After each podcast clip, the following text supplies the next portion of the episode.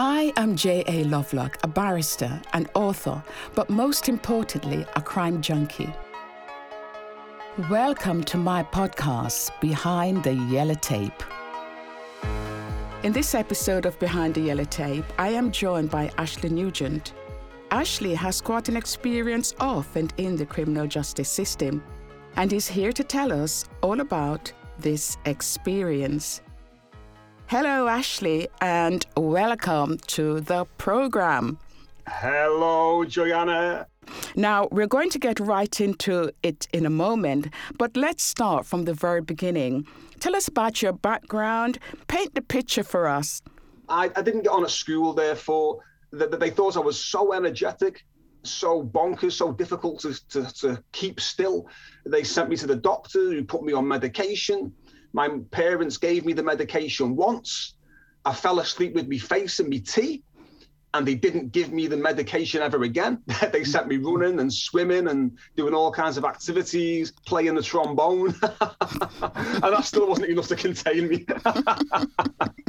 um, nowadays, I, I, work with a lot of young people, mm. and I talk a lot about ADHD. I don't really like the term myself. Mm. Mm. I don't think I have an attention deficit. I think my attention span just is maybe an attention different to the average, mm-hmm. maybe. Mm-hmm. Uh, but I don't see that as being a deficit, too little. Um, and I don't see my hyperactivity as being a disorder.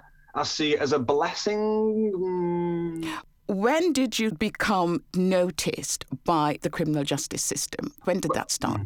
When I was 14. I was riding a bike and the police pulled up, skidded onto this park where we used to hang out and jumped out the car and came running over to me saying that somebody had stolen a bike. Now, I was riding a bike that belonged to my best friend and he had a serial number on the bike that the police can radio in and it says what the address the, the bike my friend was shouting it's my bike it's my bike radio in the serial number it's my bike and the police were like well okay the girls in the chip shop from where the bike was taken saw the lad who stole the bike. So the police said, Come in the car with us, we'll take you to the chip shop. And if the girls in the chip shop say it wasn't you, we'll bring you straight back to your friends. You'll be back here in 10 minutes. So I said, Well, okay, let's go and see the girls in the chip shop. And they drove straight past the chip shop and took me to Prescot Police Station where they locked me up in the cells for a number of hours until one of my parents was able to get out of work and come and see me. They even took me to court and, and, and tried to force me to plead guilty to having stolen this bike. And it, as it turns out, the girls in the chip shop had seen the lad who'd stolen the bike. And they, of course, looked nothing like me because no one round there did. he was, of course, white and the well known thief as and I was not a, a, a thief uh, or you know in any way uh, criminally uh, minded or involves any criminal activity, and that kind of thing went on. By the time I was 16, I'd been arrested. I'd been well, pulled up and searched countless times. My parents had written to our local MP to complain about it. They complained to the police a number of times. I've been arrested a number of times. Every time everyone's hanging out on the park, getting drunk and taking drugs and all that kind of thing. There'd be maybe there'd be tens, maybe 30, 40 young people on the park hanging out, getting drunk and all kinds of things. And they'd always approach me. And a couple of those times, I ended up getting dragged into a car.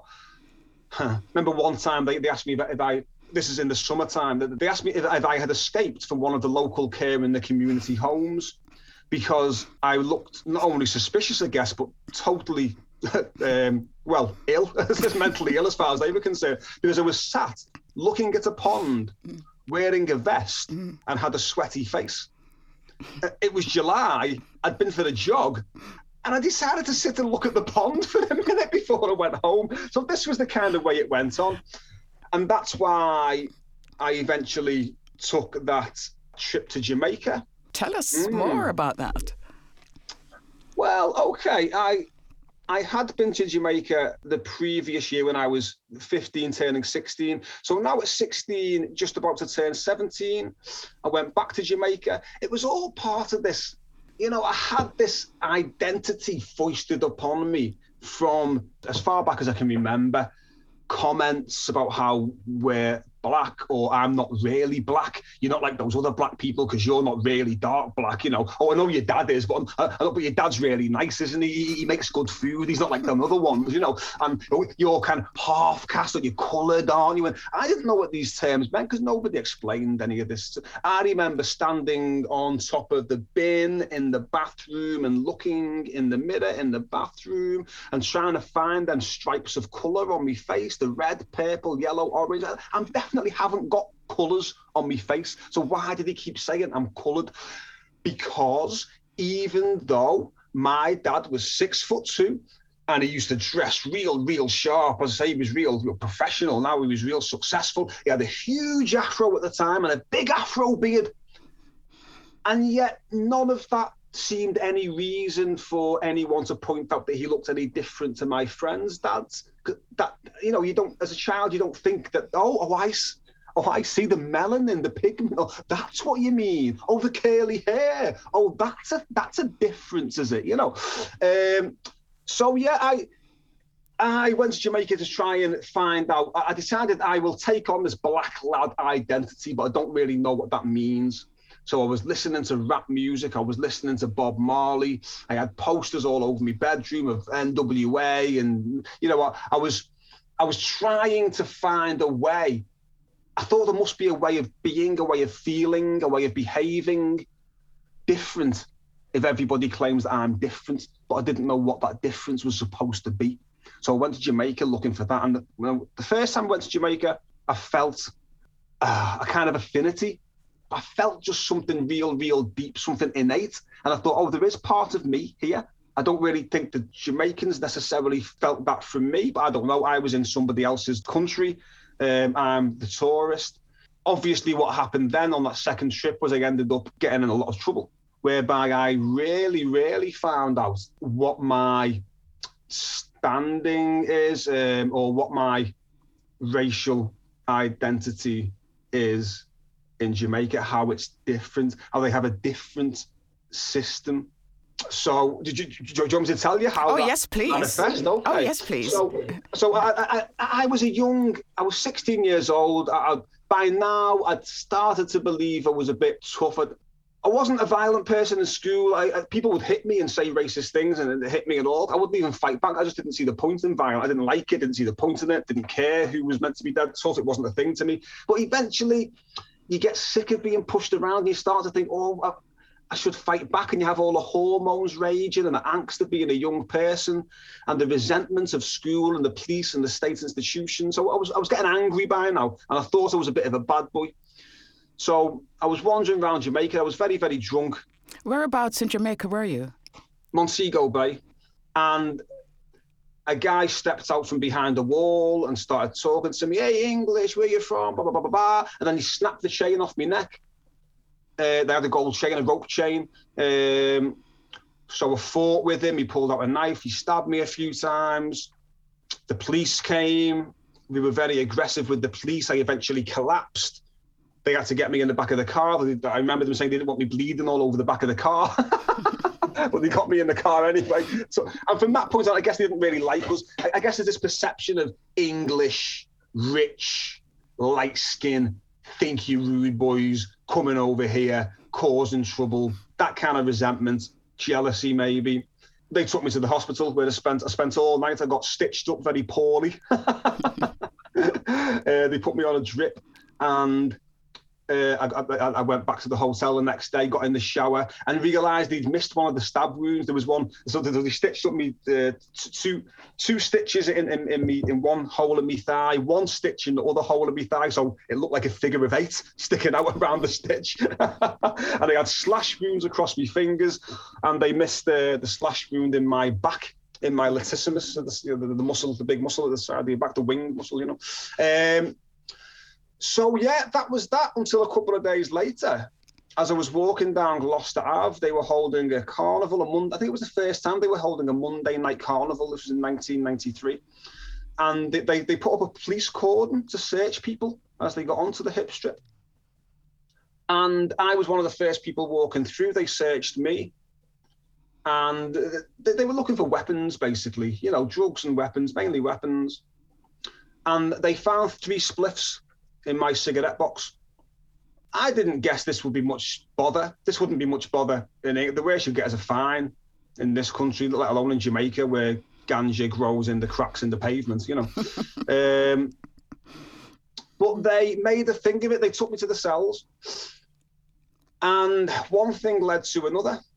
One of the guys tried to get me to bribe him. You know, but I didn't realise that. When I think back now, I can see what he was saying. He kept asking me, "Have I got what? What money have you got? Have you got more money? Where's the rest of your money? You obviously got more money. You're an English boy. Where's the rest of the money?" And, I was like, "That's the money in my pocket." And who was asking you those questions? A policeman. So I was sat there in this cell now with this guy who'd been taken off the street for, uh, you know, supposedly harassing tourists. And he was saying to me, "Oh well, it's okay. You go to court tomorrow and you maybe get a fine, they, let you let you out, carry on with your holiday. And he said, he said, how old is your rude boy? I said, I'm 16. He said, you already tell them you're 16.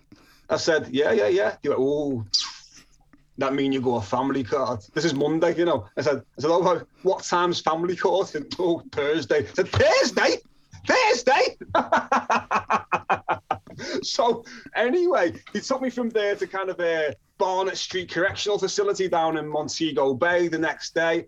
Um, kept me there for a couple of days until family court on Thursday. Come family court on Thursday, what happened then was huh, the probation officer said to the magistrate, Well, as this juvenile is only, forgive my awful accent, by the way, I can't help it. I've been performing this story a lot, and and because I've, I've written things about it and, and whatnot. So, and I, I always, I know me, my Jamaican accent's awful, but you know, I can't help it. It's kind of part of the narrative. Anyway, um, so he, he, was like, well, as this as this delinquent is uh, is 16 years old and, it, it is a juvenile, we will have to write a juvenile report which will be sent by post to England, where, whereupon it will be filled in and posted back to Jamaica, whereupon we will verify the report.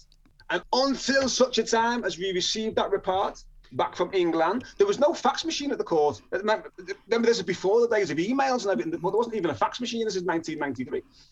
Um, the juvenile shall be remanded in a place of safety and we'll bring him back to cart. And, and they gave me a date which was like way, way after even the the, the, the day that I was due to fly home, um, like weeks and weeks away. So they took me to this place, Copse. Well, I went back to Barnett Street first of all, then over to Copse Place of Safety in Hanover, to an English boy from a little leafy village in northern England Copse place of safety was about the most unsafe place I'd seen in me. It was indeed the least safe place I had ever been. and there was a place in Copse place of safety called the Strong Room, where they put boys who had been caught fighting or trying to escape, that kind of thing. And it was underground. Now, underground in Jamaica. Mm, and there was no, the taps didn't work and the toilets didn't flush and there was no other way of washing. There were no showers. You don't leave 24 7. Twice a day, they bring us a, a bucket of mush and, uh, and, and some tepid tap water in bottles. Somebody gave me an empty milk carton to scoop this mush with and eat with my hands. it's a hellhole. Well, I got out of there after a couple of days. Ah, yeah. When my brother eventually found out where I was and came to see me, he got me out of there and then I was in just staying at Copse place of safety in the dormitory bit, which was a very different world altogether. The, the boys used to walk out of there and go swimming down in the river, go walking up the mountain. Apparently, there was a rasta on the top of the hill who, who sold ganja. They used to go and get ganja off the rasta. They used to go to the shop and buy beer. They used to go and buy chicken, and we'd make go, and we'd make dumpling.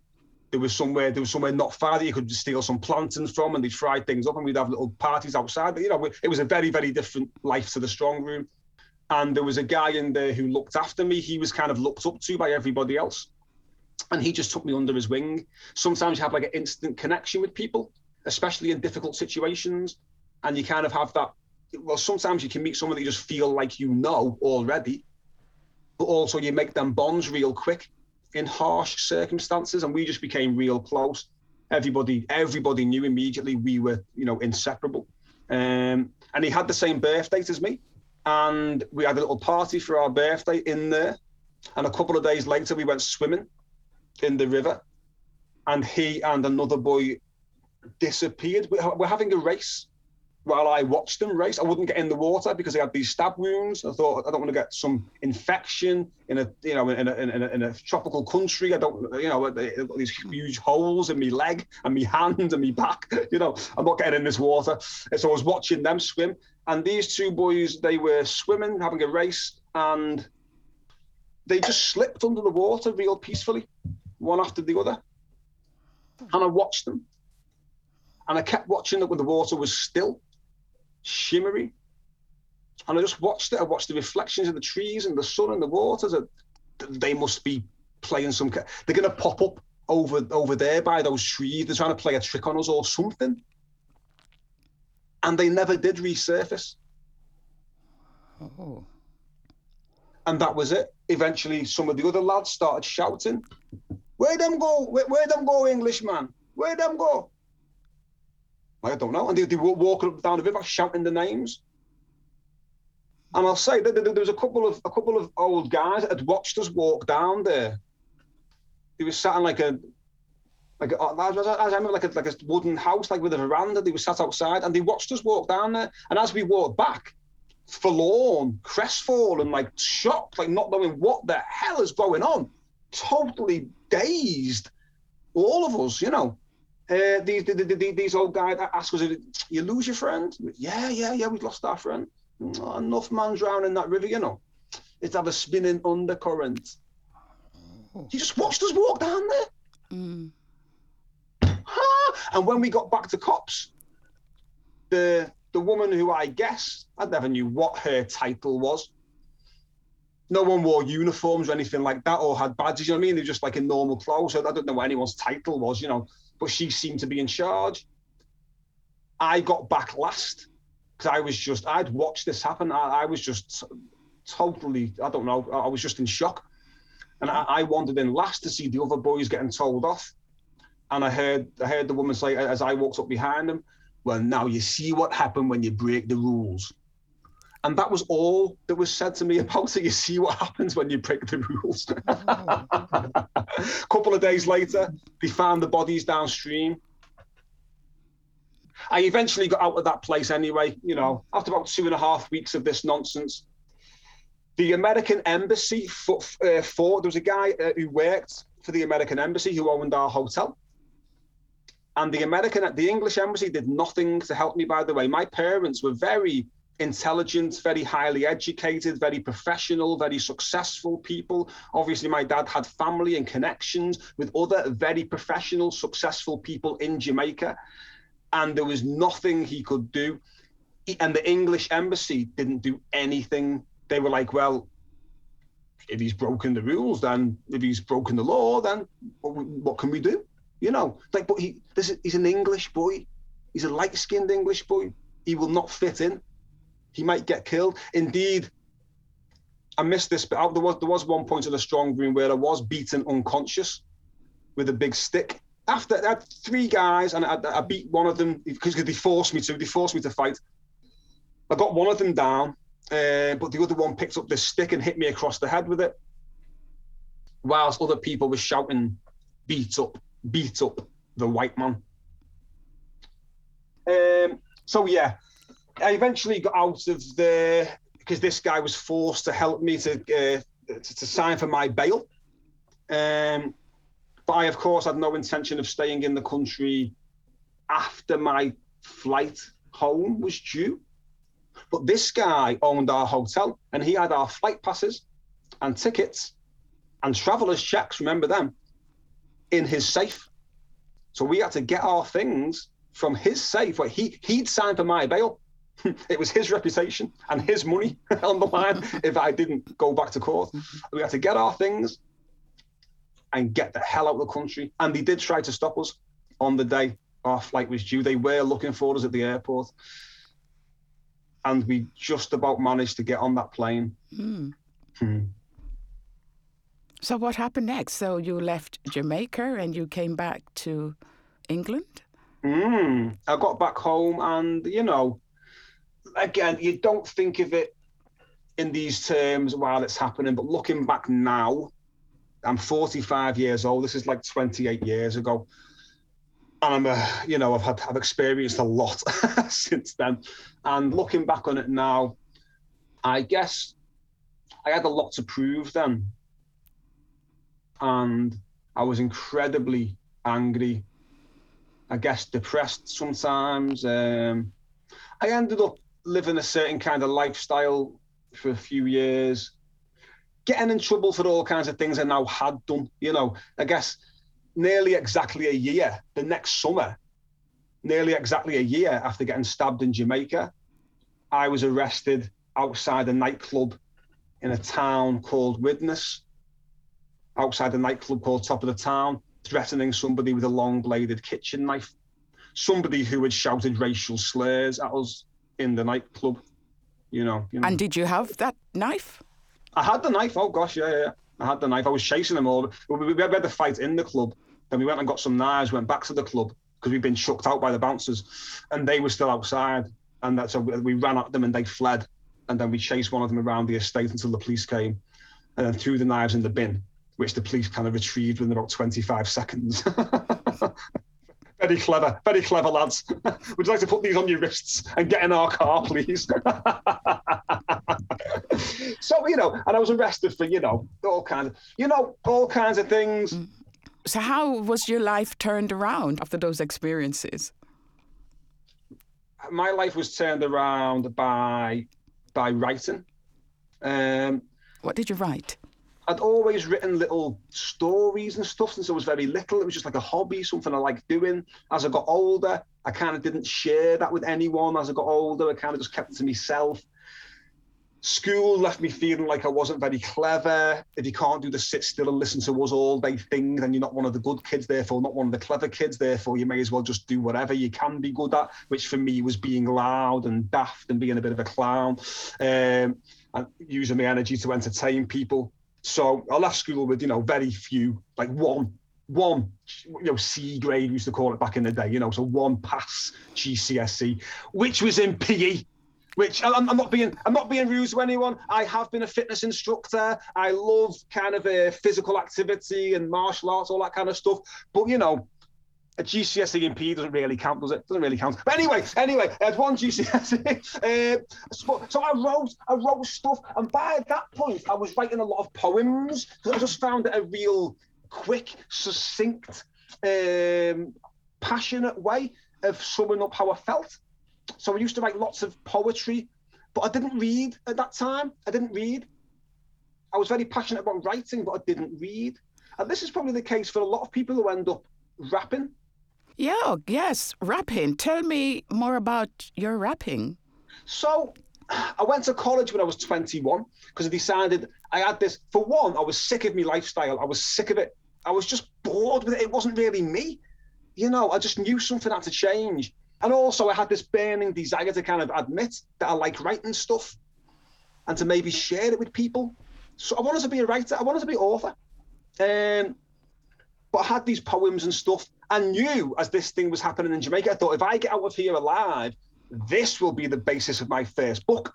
Um, I didn't know it was going to take 30 years to get there at the time, but anyway, uh, we'll come back to that. Mm. Um, so I went to college just to meet people who knew about creativity, writing, poetry, that kind of things. I didn't have friends that knew about that kind of stuff.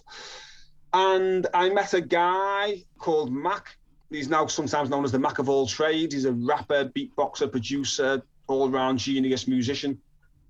And he was starting a band, a rap band.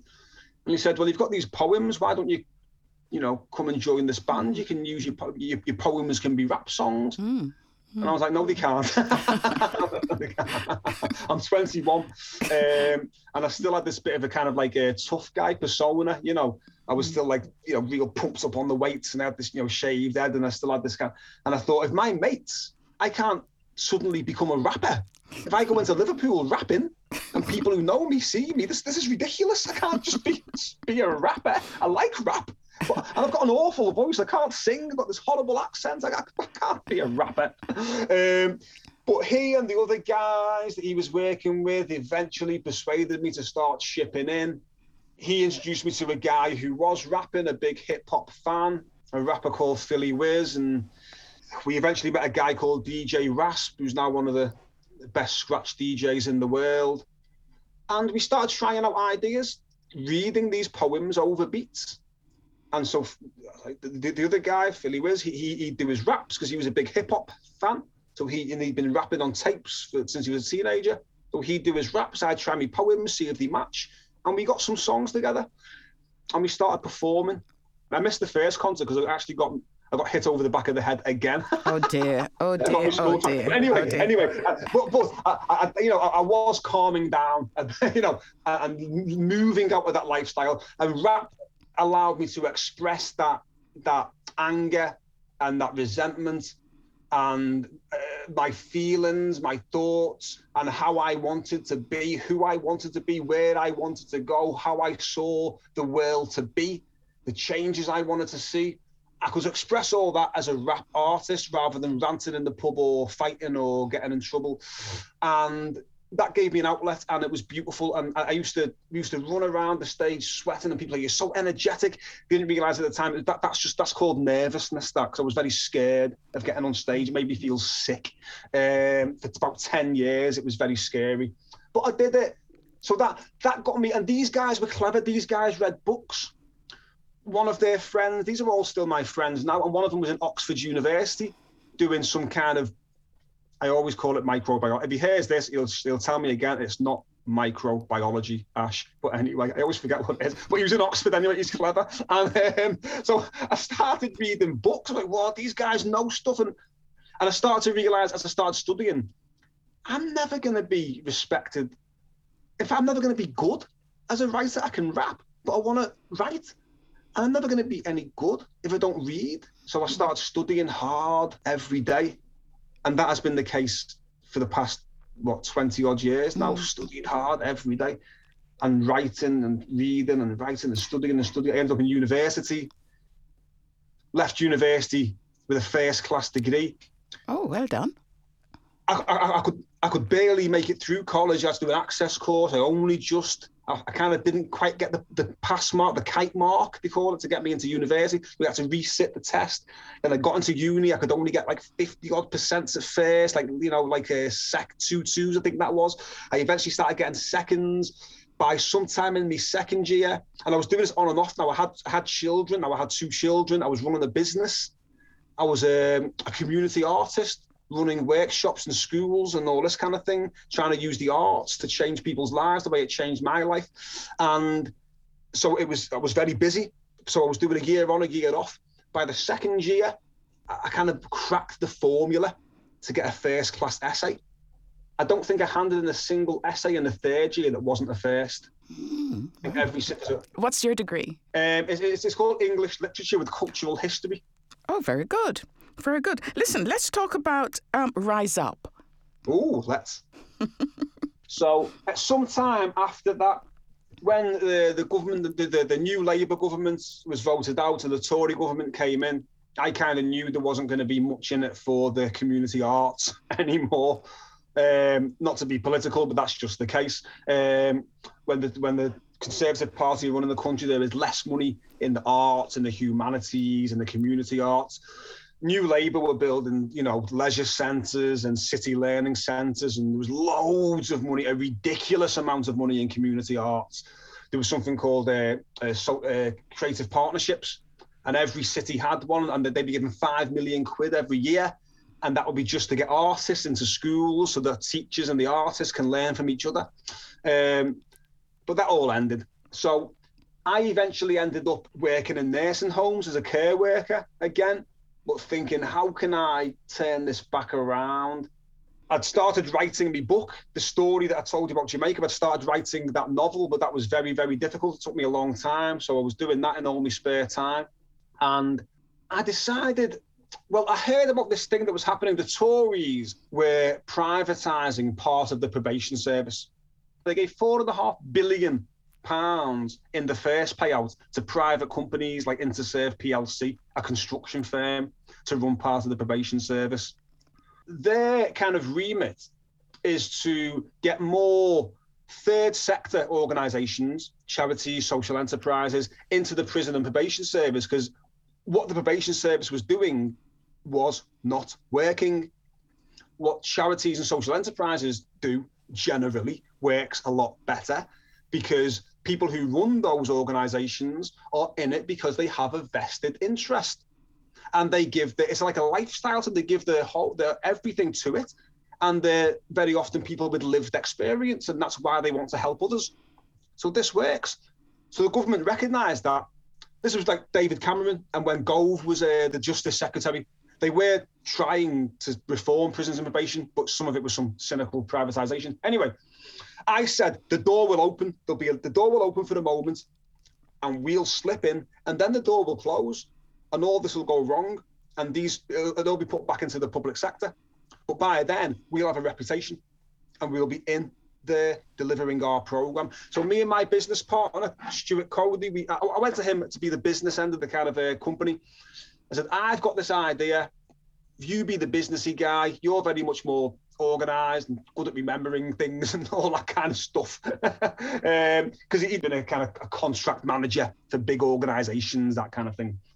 So we spent a year then, we spent a year researching and talking to therapists and uh, people with lived experience, to uh, educators and artists, trying to fathom what this program would be. But the idea was it would take people on a journey and it would somehow kind of reflect what I saw, how I perceived my journey to be.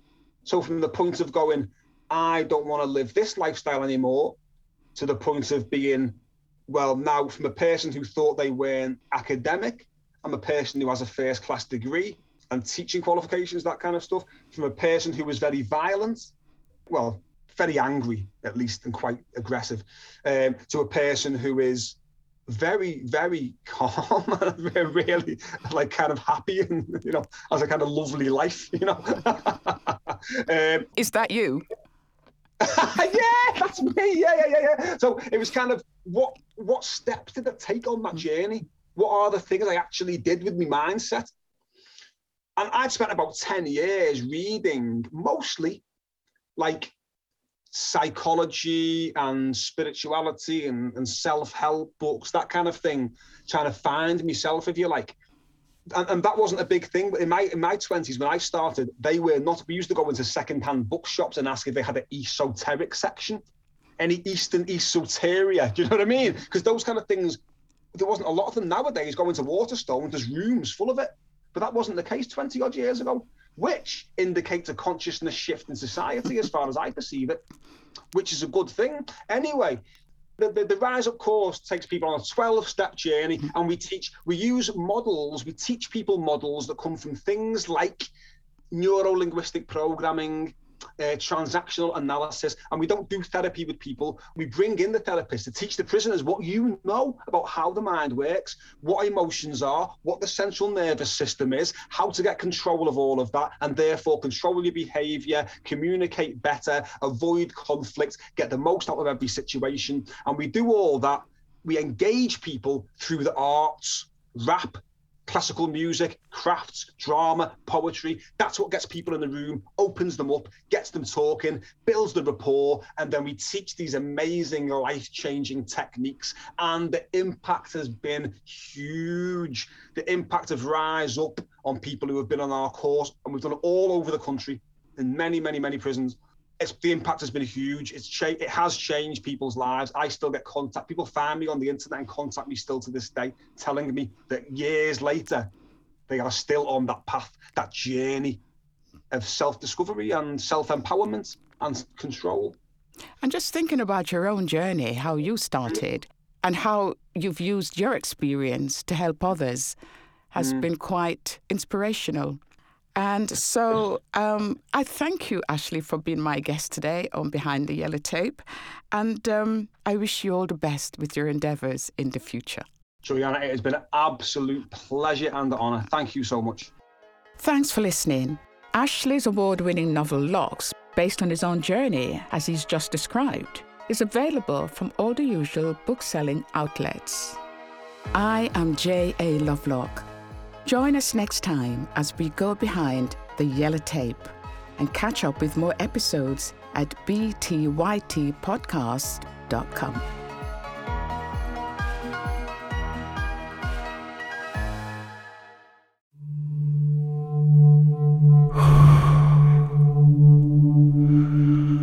I'm an American vigilante.